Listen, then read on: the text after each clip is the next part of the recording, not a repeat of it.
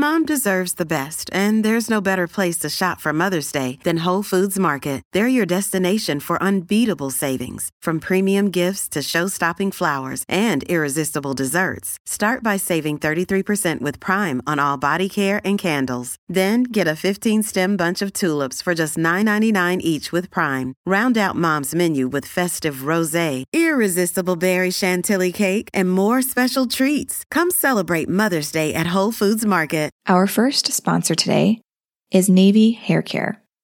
I have been working with Navy Hair Care since they launched back in 2018. At that time, I was about a year postpartum with our third child, and my hair was experiencing some trouble after some significant postpartum hair loss. Navy really helped to strengthen my hair, and I noticed a big difference about 1 to 2 months after using it regularly. With biotin, vitamins, and rosemary oil, this shampoo and conditioner combo has been part of my daily routine for years now. I also use the charcoal mask every 1 to 2 weeks to help revitalize my hair. It helps to dry out toxins, heavy metals, and impurities, which we have plenty of since we have well water. This mask will leave your hair feeling incredibly soft and lightweight. You can use the code Lynzy, L-Y-N-Z-Y, for 30% off your order, and I will leave the links to the products I mentioned within the show notes. Hello, everyone. Today, I will be chatting with Dr. Sadaf Lodhi. Dr. Sadaf is a board-certified OBGYN and executive coach for women based in New York.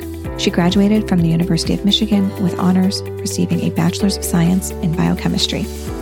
She acquired her doctorate in osteopathic medicine at Michigan State University and completed her residency in gynecology and obstetrics in Michigan.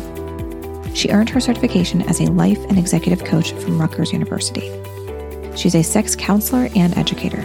As a practicing OBGYN in New York for over 20 years, her mission has always been to empower and educate women. Most recently, she opened up a telehealth practice serving patients in New York and Michigan for sexual and menopausal health. She helps women remove mental and physical barriers so that they can find pleasure in their relationship. In today's episode, we will talk about sex positivity and negativity, how to navigate low libido, how to create more intimacy within your relationship, and much more. Let's dive in. Just a little disclaimer before we start this episode. This podcast does not provide medical advice. The information on this podcast is for informational purposes only. No material on this site is intended to be a substitute for professional medical advice, diagnosis, or treatment. Hello, everyone. Today we have Dr. Sadaf Lodhi. Welcome to the podcast. Thank you so much for having me. I really appreciate it. So I would love to open up today's podcast by having you tell us a little bit about your story and how you came to do what you currently do. Well, thank you. So I am a board certified OBGYN. I did medical school up in Michigan and did my residency and kind of was just going about, just doing regular OBGYN stuff and delivering babies and all that. And then I realized that, when patients would come and talk about their sexual health concerns, I really didn't have all the information that I really needed. And then I thought, gosh, where do all the physicians get their information about sex education? And after talking to a lot of my colleagues and other people, and I was working also at an academic hospital, I realized, and also helping with their residency in OBGYN, I realized that we don't teach sex education at all, even in medical school. In fact, in medical school, I got maybe 2 to 3 hours, but not much. And that was the Masters and Johnson work that had been done in the 1960s on the sexual response cycle. And that was done on males. So, really, there was no information at that time on the female sexual response cycle. And that we didn't get a paper or research published on that until 2001 with Rosemary Basson. So, and we learned that, with the female sexual response cycle, there's a lot more things that go into it than just what the Masters and Johnson model was, which was excitation, plateau, and we had orgasm and resolution. So it's a little bit, it goes more in depth with the female sexual response cycle, and it talks about external factors and things like that we can talk about a little bit later on. But really, what I realized is that I just didn't have the knowledge that I needed to help address my patients' concerns. And so then what I did is that I went ahead and took an online course through the University of Michigan, through their School of Social Work, and it was sexual counseling and education. And it's a year-long program. It was done online, and it was fantastic. And that's a course that a lot of sex therapists will take and a lot of educators. So my track was the sexual counseling and education. And I find that that is such important information that we don't get as clinicians. And so not only in medical school, but even in residency, I did 4 years of OBGYN, and definitely in my residency program, I did not receive any sexual health education. And I know that's true for a lot of programs, even now, because I was teaching at an academic hospital not too long ago, and they didn't teach at all about sexual health.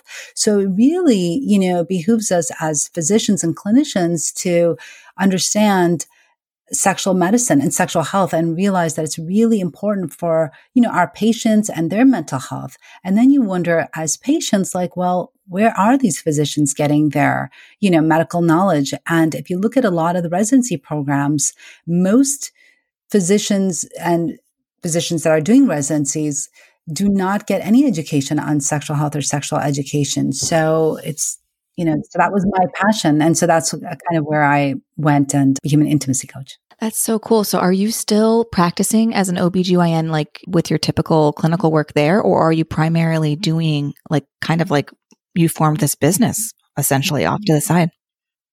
So both. And actually I was just on call last night, and I had been up, I had a delivery and had a lot of patients. So yeah, but I'm doing both. So that's wonderful.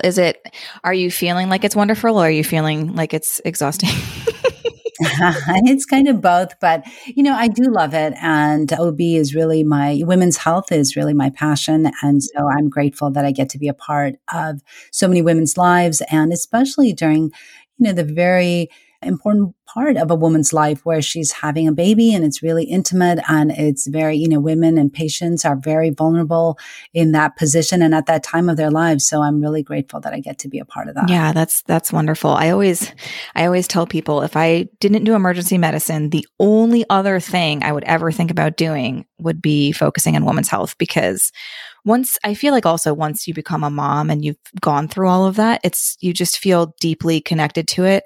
And especially in the ED, just the patients that I see coming through with just this significant need for, like you said, sexual education and just so many other things when it comes to women's health, it's a passion of mine too.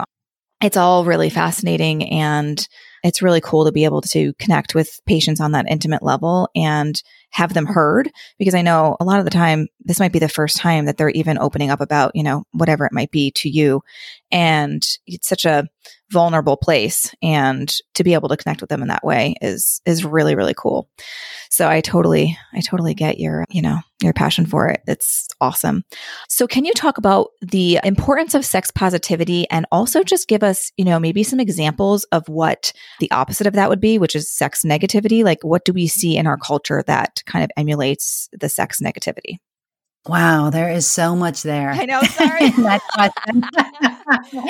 That's a great question.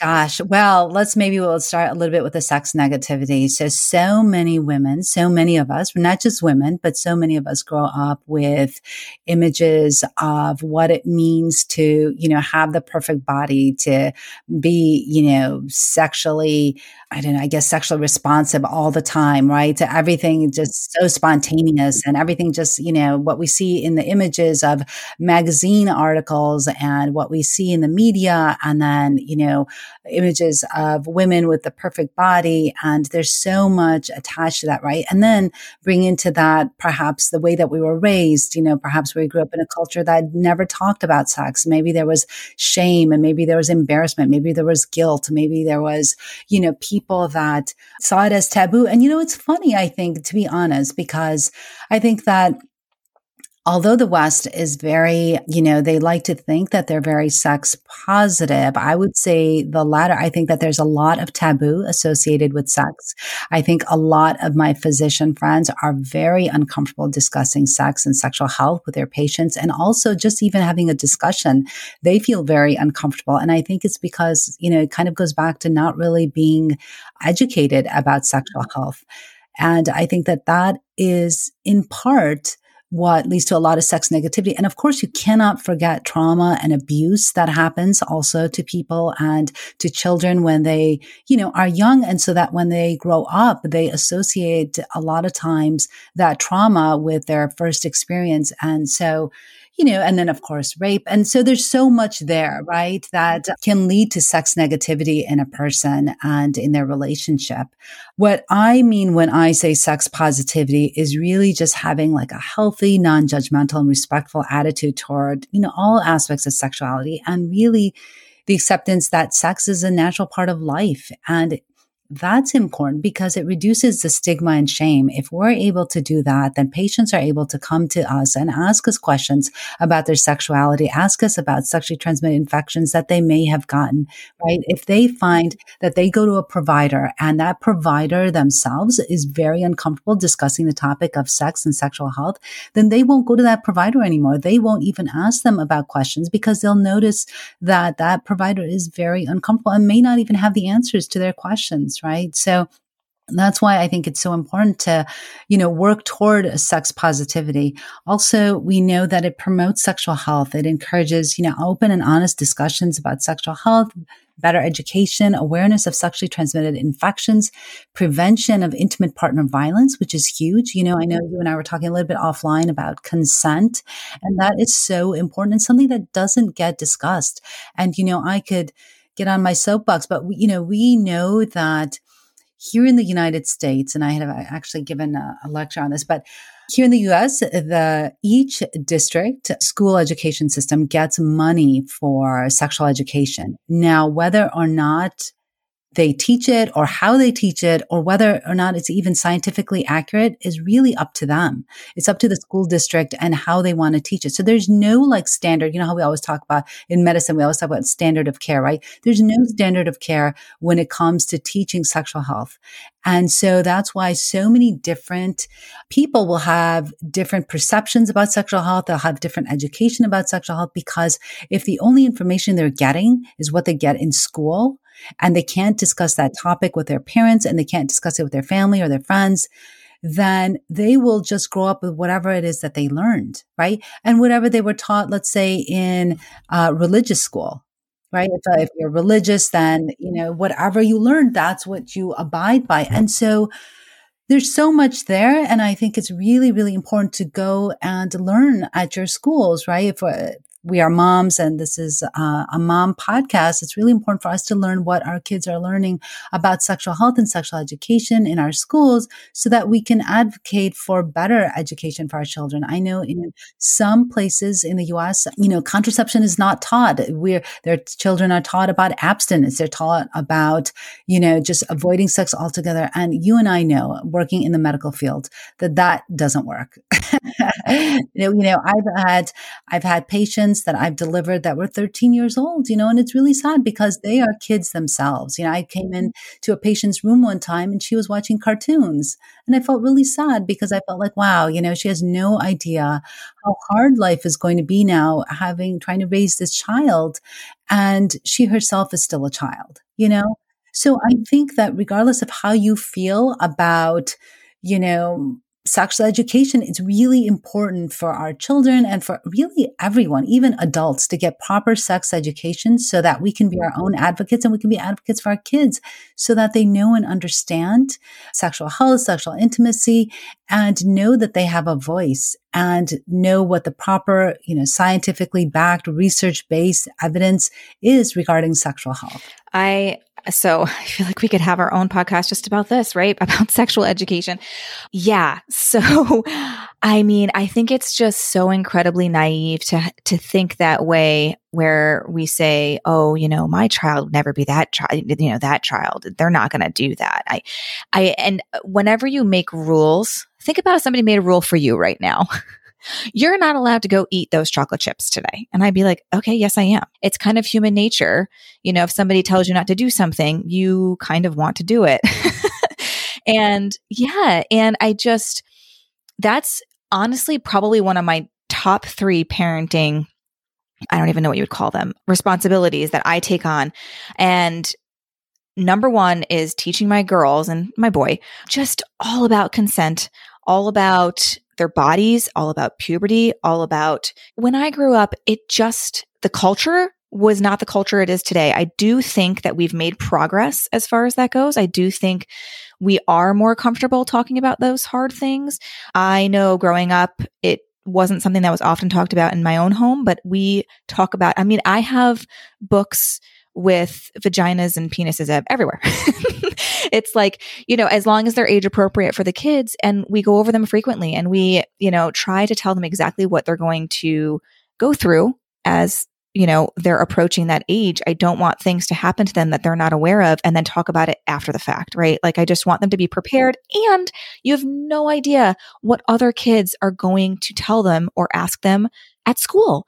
And I want my child to have the right information and say, actually, that's not correct. I know that's not correct. I already learned about that, you know? To have those tools before you need them is just so important. And learning about what your school's curriculum is doing is really important, because then you can kind of fill in the gaps of what you think is important for them to know if they don't already have it. And yeah, it's crazy to me. I mean, there are some schools that have no curriculum at all. Like you said, like there's just nothing in place and there's no standard. So I think we're so far off from even having a standard, because unfortunately, yeah, there are so many people that either don't want it or want only certain things discussed. And I just don't think it would ever go over well. And that's probably why there's no standard, because so many people have an opinion about it. And it would be very hard to settle on one thing for everyone.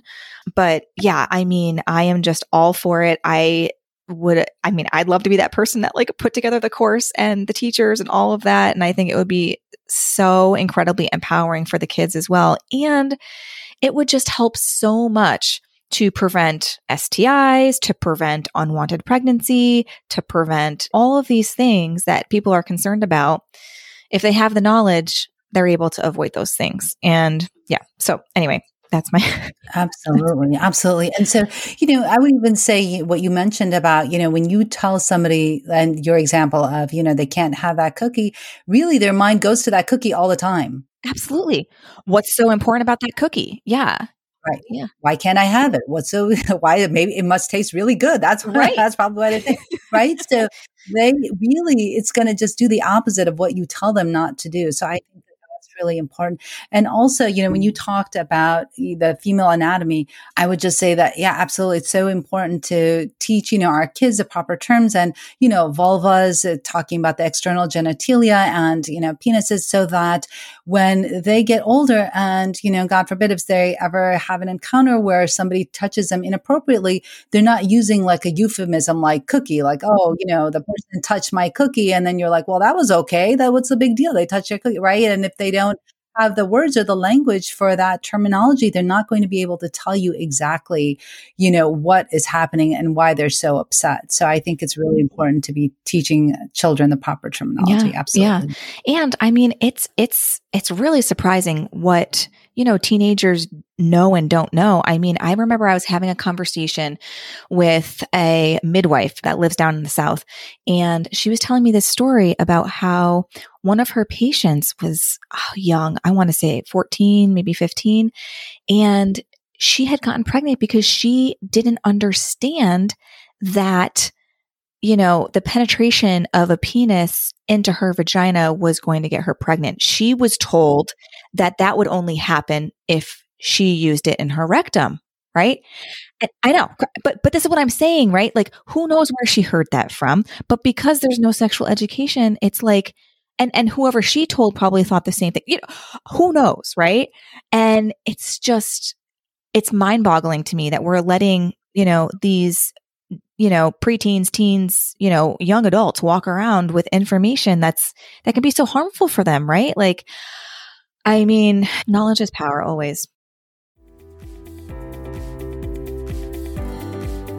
This podcast is brought to you by AG1. AG1 is a daily foundational nutrition supplement that supports whole body health. I gave AG1 a try because I was striving for better gut health and hoping that along with my current exercise routine, it would give me a good energy boost. I drink AG1 in the morning after my workout with added protein.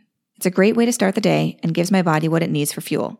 As a mom, I'm always looking for quick and easy ways to take care of myself, and this takes little effort. Overall, I've felt more mental clarity, increased energy levels, and positive differences in my gut health. AG1 is a quick and easy way to get science-driven formulation of vitamins, probiotics, and whole food-sourced nutrients on a daily basis. As you know, taking care of you first is the best way to take care of your kids.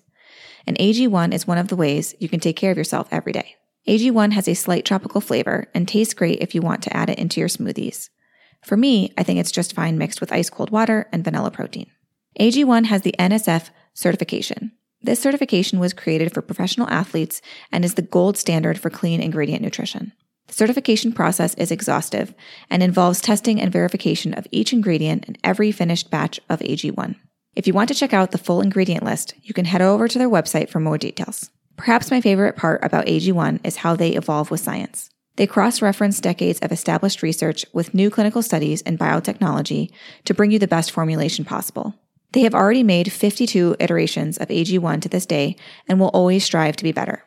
For all the moms out there, you know how busy life can be, so if you're looking for self-care that's quick and easy, try AG1 and get free 1-year supply of vitamin D and 5 free AG1 travel packs with your first purchase. Go to drinkag1.com/Lynzy. That's Lynzy.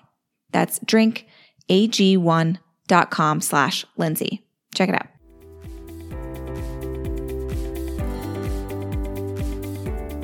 All right, so I want to know, what is the most common reason that someone usually reaches out to you for help? Yeah, so as I don't even know if I mentioned, so I am not only an OBGYN, but I'm an intimacy coach. So I'm a sex coach. And one of the most common reasons that people reach out to me is decreased libido, decreased arousal. A lot of women that are a little bit, you know, in their mid-30s and older are the ones that typically tend to reach out, and they want to really reignite the spark in their marriage, or they're dealing with like a sexless marriage, or they're dealing with not being able to communicate their wants and desires with their partners, right? And so they're trying to figure out how best to navigate that. A lot of times these women may have been raised in sex negative environments, and so that they never had anyone to talk to. And there's a lot of shame and guilt, right? So if you are experiencing a sexless marriage, which is defined as less than 10 sexual encounters in a year, there's a lot of guilt and shame, and perhaps the woman feels like it's something she did. And, you know, a lot of times women will internalize all of those things that they're experiencing. They think that there's something wrong with them, that they're broken. And so that, you know, they're not really sure what to do. And like I said, there's just a lot of shame associated with that. And so oftentimes they'll come to me for that. Other times I've had clients come that are experiencing just mismatched libido. So, you know, one partner wants it more than the other, and they're trying to navigate that, and they're trying to, and oftentimes, I will say not always, because sometimes it's the woman that has a higher libido, but more often than not, it tends to be the husband that has the higher libido. And, you know, she wants to know why she has decreased libido and doesn't really understand. And what we learn from research and papers that have been published on decreased libido and low desire is that there are so many things that go into it, right? So the approach that I take is a biopsychosocial model, which really goes in depth into a patient's life. So the bio part of it is any biological component that may be interfering with her desire. For example, you know, if she's had a difficult delivery and she had some lacerations or tears or something like that, and now she's experiencing pain every time she has sex, something anatomical that could be happening. Perhaps she has vaginismus. And so for your listeners that don't know what that is, that's basically involuntary contraction of the muscles that surround the vagina in anticipation of fear due to penetration.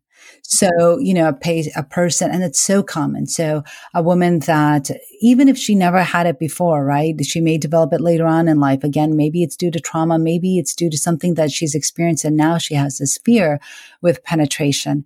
And so a lot of times I'll talk to women about vaginismus in conjunction with them also seeing a pelvic floor therapist or a physiatrist that can help deal with the anatomical portion of what's happening with their muscles in their external genitalia, the vulva. And I'll work with a psychological component of it using cognitive behavioral therapy and looking into their thoughts and feelings surrounding sex and what's happening at the time that they're fearing the penetration. So that's often a reason why women reach out as well. And sometimes what I find is that women are just looking for permission. They're looking for permission to explore sex. They're looking for permission to learn about it, to not feel like it's dirty, wrong, or shameful, but just to somebody to tell them that it's okay to learn about their own bodies. And oftentimes I'll have women that come to me and don't understand their body, don't understand the female anatomy. And so then being an obstetrician gynecologist, you know, I also go through that with them, understanding that, you know, clitoris is the only organ in a human that is solely for the purpose of pleasure. There's no other organ in either one of the genders that is solely for the purpose of pleasure. And so really it's understanding all of those things. And it reminds me of an author that I love. I don't know if you, she's very, Emily Nagoski. Have you heard of her? So she's written a book called Come As You Are. Oh, I did hear about this. Yeah. So she's a fantastic author. And so one of the things that I love that she says, and I quote it all the time, is to want sex is to have sex worth wanting. So for women that are have experienced a decreased libido, you know, you have to ask them, well, are you experiencing pleasure in the encounter, right?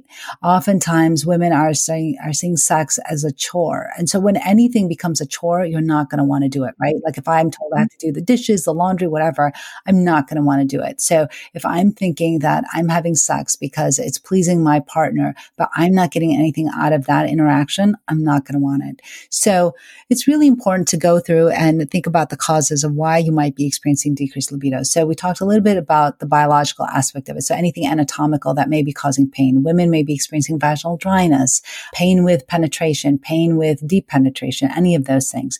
And then you can have the psychological aspect of it. So, you know, are women experiencing anxiety, depression? Any of those things can, of course, affect libido. And then the social aspect of it. You know, are they a single mom trying to make ends meet? Are they working 24/7? Of course, they're going to be too exhausted to want any type of intimate interaction. You know, did they grow up in a culture of sex negativity? And so now every time they're in that position of being intimate with somebody, you know, all those shameful thoughts, negative thoughts come to their head and they're just not, you know, they just cannot get into the mood. Are they on medications that are preventing them from having an orgasm or decreasing their libido? We know that antidepressants often will affect libido. Medications for blood pressure can affect libido. So all of those things, diabetic medications, you know, are they a longstanding diabetic where their partner now cannot experience an erection and, you know, they have uncontrolled diabetes, so they've lost sensation, you know. So all of those things come into play into why somebody may be experiencing decreased libido. So anytime somebody comes to me and says, well, I have decreased libido, you know, that's like a very involved type of analysis. It's not something where, you know, and there are medications. So before there were no medications for women, and now there are two medications for women. One is a pill that you take at night, every night. It's called Addy. And the other medication is an auto injector called Vilesi. And both of those are to increase libido. And there's been some research on testosterone. But with testosterone, you have to really be careful because the dose that women get should only be 1/10 of the dose that men get. And so you really want somebody to follow you if you are going to take or, you know, use like a testosterone cream or something like that, because you don't want to end up with clitoromegaly or any of the side effects like, you know, start to have male pattern baldness, acne, voice deepening, or any of those things, right? And so that's why I'm not an advocate for testosterone pellets. Although some women say, you know, it really helps their libido. I would say that I would actually advise people against pellets just because they're not FDA approved and we don't know what's the dosage of the testosterone that you're getting. And you know, with pellets, once they're in. So you can't take them out. You know, they dissolve and things like that. So anyways, you're not, unless you have somebody that's really monitoring your levels, I would not go with pellets. I would really go with a sexual health physician that really knows and understands what they're doing and somebody that can monitor you. So yeah, those are some of the reasons why people. After all that, I love that. So I love that you know, mentioned that this, you know, over 30 range of women who are, you know, typically reporting low libido. And I can see that because, you know, in this range of postpartumhood and just you almost feel like you're in a new body compared to what you were prior to children. And so much changes physically, mentally, all of those things. And there's just so much that goes into it, right? And there was something specific I wanted to mention while you were, so I wanted to ask you specifically about this because I've had so many people kind of mention this often on Friends or either on podcasts I've had in the past, and I'd love to hear what your thoughts are on it. So, and I don't know where this originated. I'm sure it was someone who came up with this originally. So I think it's called like 30 days of intimacy or something along those lines, where you kind of challenge you and your partner to doing this every single day. You have to do something intimate, sexually specifically, and how incredible it is for someone's relationship. What are your thoughts on that? Is that just like crazy cuckoo to think about, or does it actually, do you think it actually, there's something to it? No, I love that idea. I think that, you know, for me, anything, so there's so many different types of intimacy. There's physical intimacy, there's emotional intimacy, there's experiential intimacy, there's intellectual intimacy. So, you know, really intimacy is how you connect with somebody. It's allowing yourself to be vulnerable. It's allowing yourself to experience things with that one person or, you know, your partner, whoever, and really sharing your thoughts, your feelings, and just being vulnerable. And I think that it's really important to allow yourself to do that, because really, you know, everyone gets bored with monotony, right? Mm-hmm. And that's why a lot of times when people experience sexless marriages, right, perhaps they're so busy in their own lives, perhaps they're experiencing monotony, and they just don't even, you know, they see this, they start seeing the other person as just like a roommate and not even a sexual partner anymore. And I think that, you know, that's a great idea in creating more intimacy, because novelty and, you know, experiencing something different is really what creates more passion, I would say, in a relationship, and more excitement, right? I mean, really, why do we enjoy attention from somebody new, right? Somebody that, you know, when you're first dating your partner or whoever, you know, why is that so exciting? Well, because it's new, it's different. You're learning about each other. You know, you're so curious. You want to know everything. You want to be with them all the time. And it's just, everything just seems so spontaneous, right? But as we get into these long-term relationships, it becomes harder to elicit that because we get so used to that person all the time.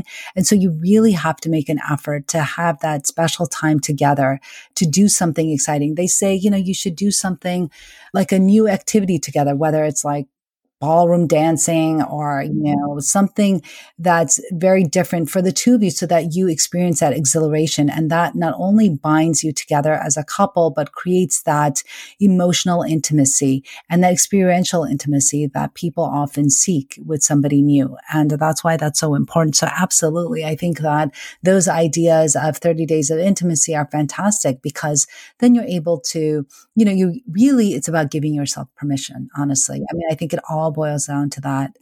When we give ourselves a permission to experience pleasure, when we give ourselves permission to experience new things, then that really allows us in having a more satisfying experience, regardless of whatever that experience is. So I had talked about these once before, but they have these like little conversation cards for just about everything these days, but they have specifically intimacy ones, which I found to be really cool, especially for those that are like, I don't know where to start with this. This is like an uncomfortable place for me to be. They're really, really cool. And I think there's probably a bunch of different brands that make them now, but you can choose to do one a day or even one a week if it seems too daunting to start that much in the beginning. But they're really cool questions, and they don't just involve things that might be about sex. They're about everything. And creating that emotional connection is, I think it's really key, especially for women. And those cards are just a really cool way to do it if you're kind of like, I don't really know where to start. Yeah, absolutely. And, you know, in Rosemary Basson's Female Sexual Response Cycle, she mentions emotional intimacy, and that's something that women often seek, right? And oftentimes more than men. I mean, not saying that men don't like it. Of course they do. But, you know, I think for women, they often want that emotional intimacy, and that emotional intimacy is really what binds the couple. And when they're able to share that, you know, allows them to be vulnerable with each other, and it can only foster and strengthen that physical intimacy. Yes, exactly. I can't remember what book I was reading. Well, Years and years ago, I read The Female Brain, which was fascinating. I don't know if you had heard of that one, but it's an old book. And I just loved learning, you know, specifically about the differences between how a male brain versus a female brain really presents. And it just helped me understand, you know, specifically my husband better. And there was another book that I had read that, you know, talked about that intimacy connection. This is generally, but this is not everyone, but generally males really love to have that physical interaction where to connect emotionally, whereas women kind of have to flip-flop with that emotional connection before they can get intimate, you know, on a sexual type of. It's just so interesting to me because if you look at some relationships, you're like, oh, I get that now, because it's, you know, if you don't have that, then there's no, you know, intimacy at all. And both people are upset and, you know, their relationship is just not going to work. Everybody is different. I have friends that are, you know, the opposite in their relationship. So it's just, it's so interesting. But that's why it's so important to also, you know, have that open conversation with your partner, because you have no idea what their wants and needs are until you talk about it. And then you're better able to connect with them if they need certain things. So.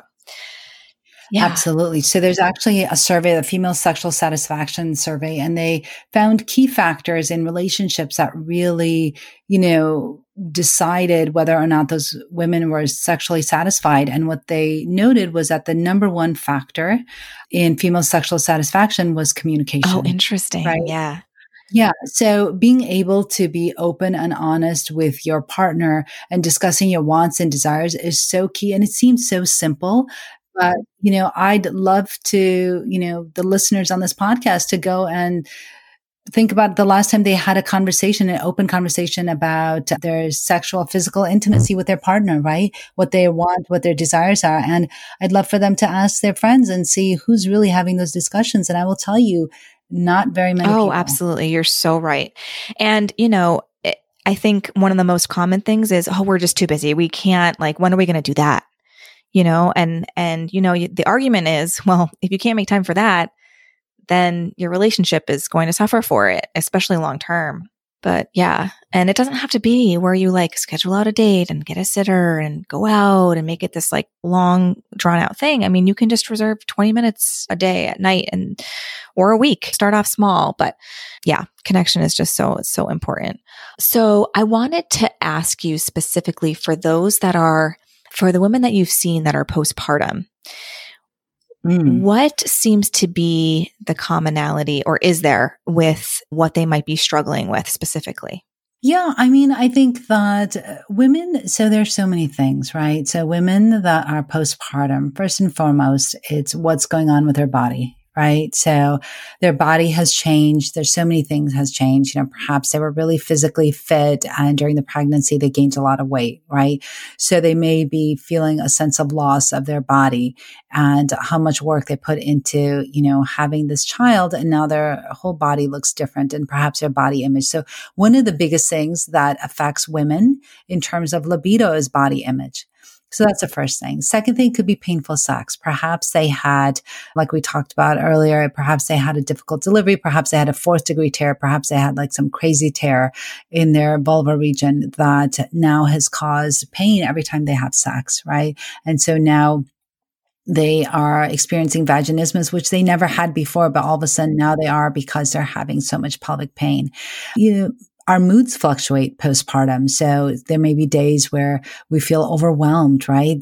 Especially, I know with my first child, I was so overwhelmed. I was like, wow, this is really rocking my boat. Like I had no idea. Like you think like, oh yeah, I've babysat for my nieces and nephews. I'm cool. I know how to do this. No, you don't. There is no post call, as my friend and I would say, you know, and in OB, we're up all night, we're delivering babies, whatever. And at least hopefully the next day you're off and you can rest. Well, in motherhood, there's no such thing. You never rest, right? There's no post call. Nobody's going to come and take that baby for you, unless of course you have help, which is fantastic, but not everyone has that luxury. So yeah, so there's, you know, that overwhelm with being tired all the time. There's the, oftentimes, there's been research that's been talked about with this as well, is the uneven distribution of household chores, right? That will affect your libido.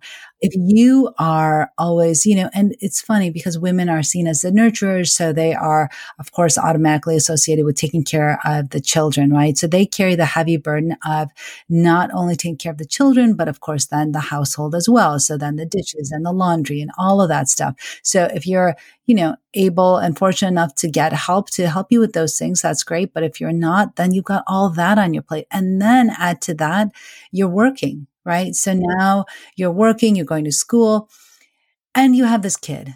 So there are so many things, right? So I would tell women that are struggling with, let's say, libido, is to not punish yourself, not to think that there's anything wrong with you, not to say like, wow, I used to have so much energy and things used to be so spontaneous. And we were having this crazy, amazing, mind blowing, sex and all this stuff. And now we have nothing.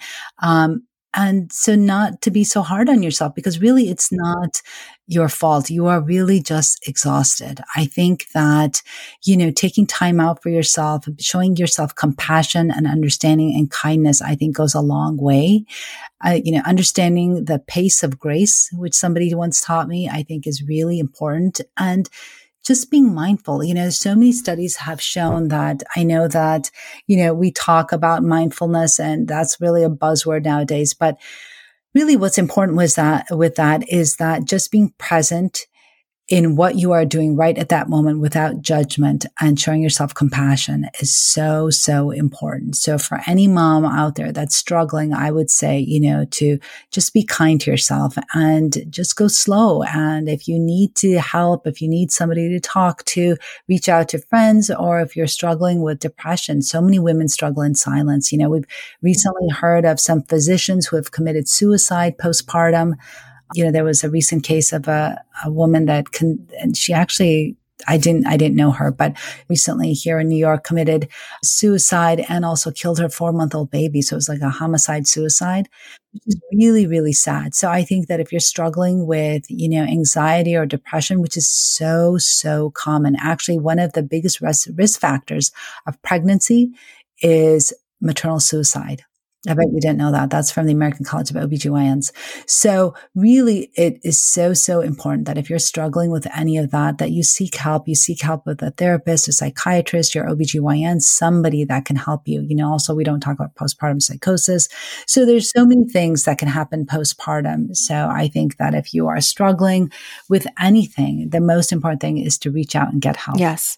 And I had spoke with somebody about this before, and I'm sure you'll agree as somebody in OB, I feel like we've so much work to do when it comes to evaluating women postpartum, and there's just not enough right now. And the mental health aspects of it are just so huge, and and not that it should just be up to, the OBGYN to assess for this, but I just wish there was something else that we could add, to the postpartum, checkups where, it was covered by insurance for you to speak with a mental health therapist, even though you thought you had nothing to talk about. You just go and you can just make one appointment. It's covered by insurance and you can talk about whatever you want. But, if something kind of spills out and it becomes this thing, well, you have somebody, you have this connection and you can continue to follow up with them. But I just feel like, yeah, it's just so taboo to reach out to somebody, right? People don't want to. They think there's this stigma related to it. And I just wish it was more well accepted overall. I think those of us in the health field were, we'll scream from the rooftops that we're going to see a therapist, but not everyone will. And I just wish there was kind of something more out there for those, postpartum moms that are really struggling, because it's tough. And I just don't feel like there's enough people on their team once they've actually had the baby, Yeah. 100%. No, I know that, definitely as OBGYNs, we do the Edinburgh scale and we do the PHQ-9, which are both screening tools for depression. But, how many OBGYNs actually have time to discuss that, right? So if we see that the numbers are elevated, oftentimes what I'll do is I'll refer them to a therapist or a psychiatrist, but still, I think it just has to do with the way medicine is, unfortunately, right now, where you're struggling to see patients every 15 minutes and you just don't have time to even talk about anything, which is really unfortunate. Yeah. No, you're absolutely right. Yeah. And I think OBGYN as a field right now is becoming more and more difficult. to probably even get people to want to go into it. I have no idea what the recent numbers were, but I mean, same has been for emergency medicine, where after COVID, I mean, Yale hardly met their numbers this year. I mean, it's been crazy trying to get people that will actually want to go into these fields for many different reasons, many of which we know about. And it's really, really hard. And that just means less time given to all of us for what we need for care. And it's tough, and it's a lot of pressure and, anxiety for those that are trying to treat us, because we want to do more, we can't. And there's no worse feeling, I feel like, when it comes to knowing that you want to provide the care for somebody and you simply cannot because of time constraints and other things. But yeah. Okay. So let's kind of wrap things up, and let me ask you if there's anything that you want to mention that we didn't go over yet today. Yeah. So I think that, one last thing that I would just say to whoever's listening to this podcast is that remember to always ask for help, always reach out, regardless of whether or not you think, there's nothing wrong. If you're experiencing depression or you have postpartum blues, definitely reach out. If you're having any issues with your sexual health, and, issues come up, right?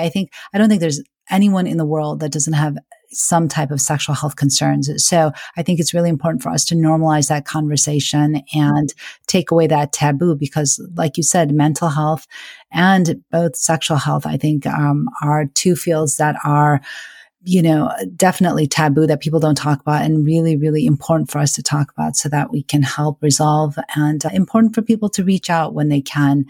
And there's lots of resources. If anyone wants, they can definitely go on my website as well, drsadaf.com, and there's resources on that page as well. So perfect. Thank you.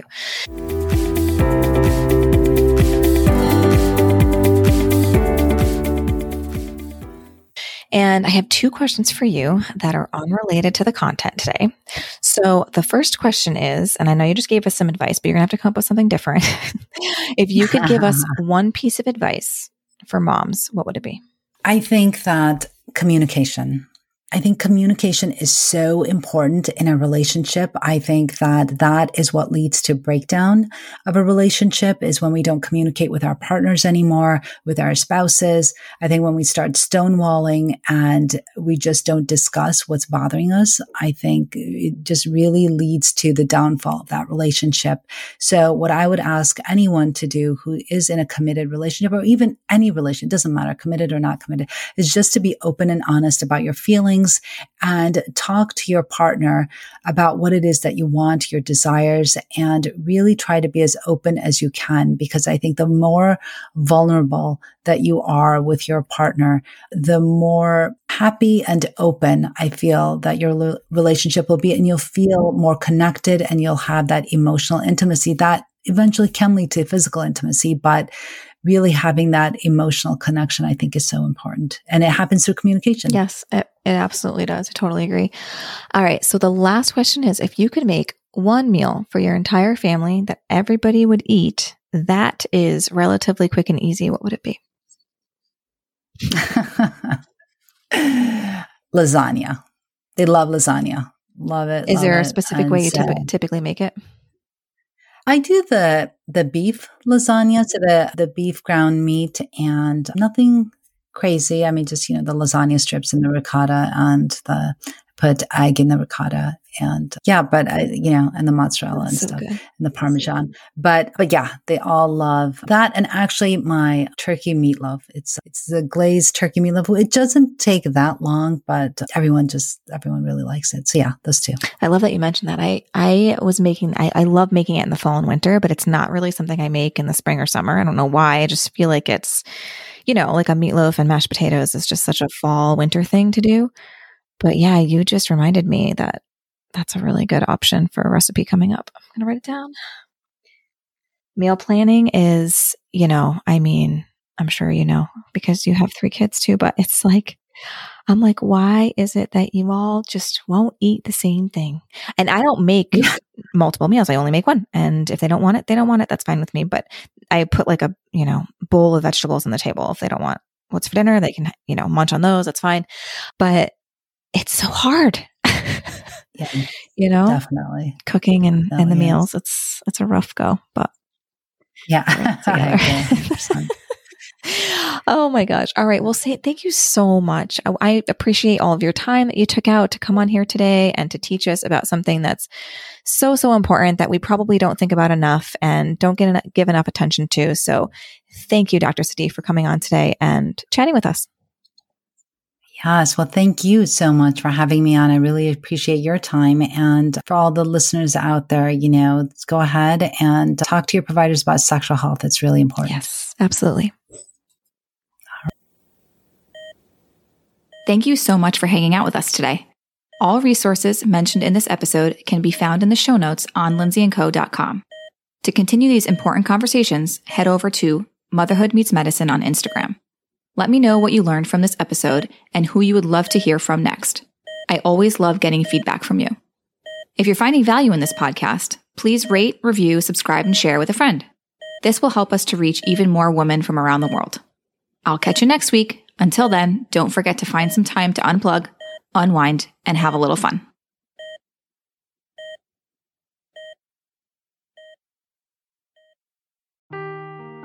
Seeking the truth never gets old. Introducing June's Journey, the free-to-play mobile game that will immerse you in a thrilling murder mystery. Join June Parker as she uncovers hidden objects and clues to solve her sister's death in a beautifully illustrated world set in the roaring 20s. With new chapters added every week, the excitement never ends.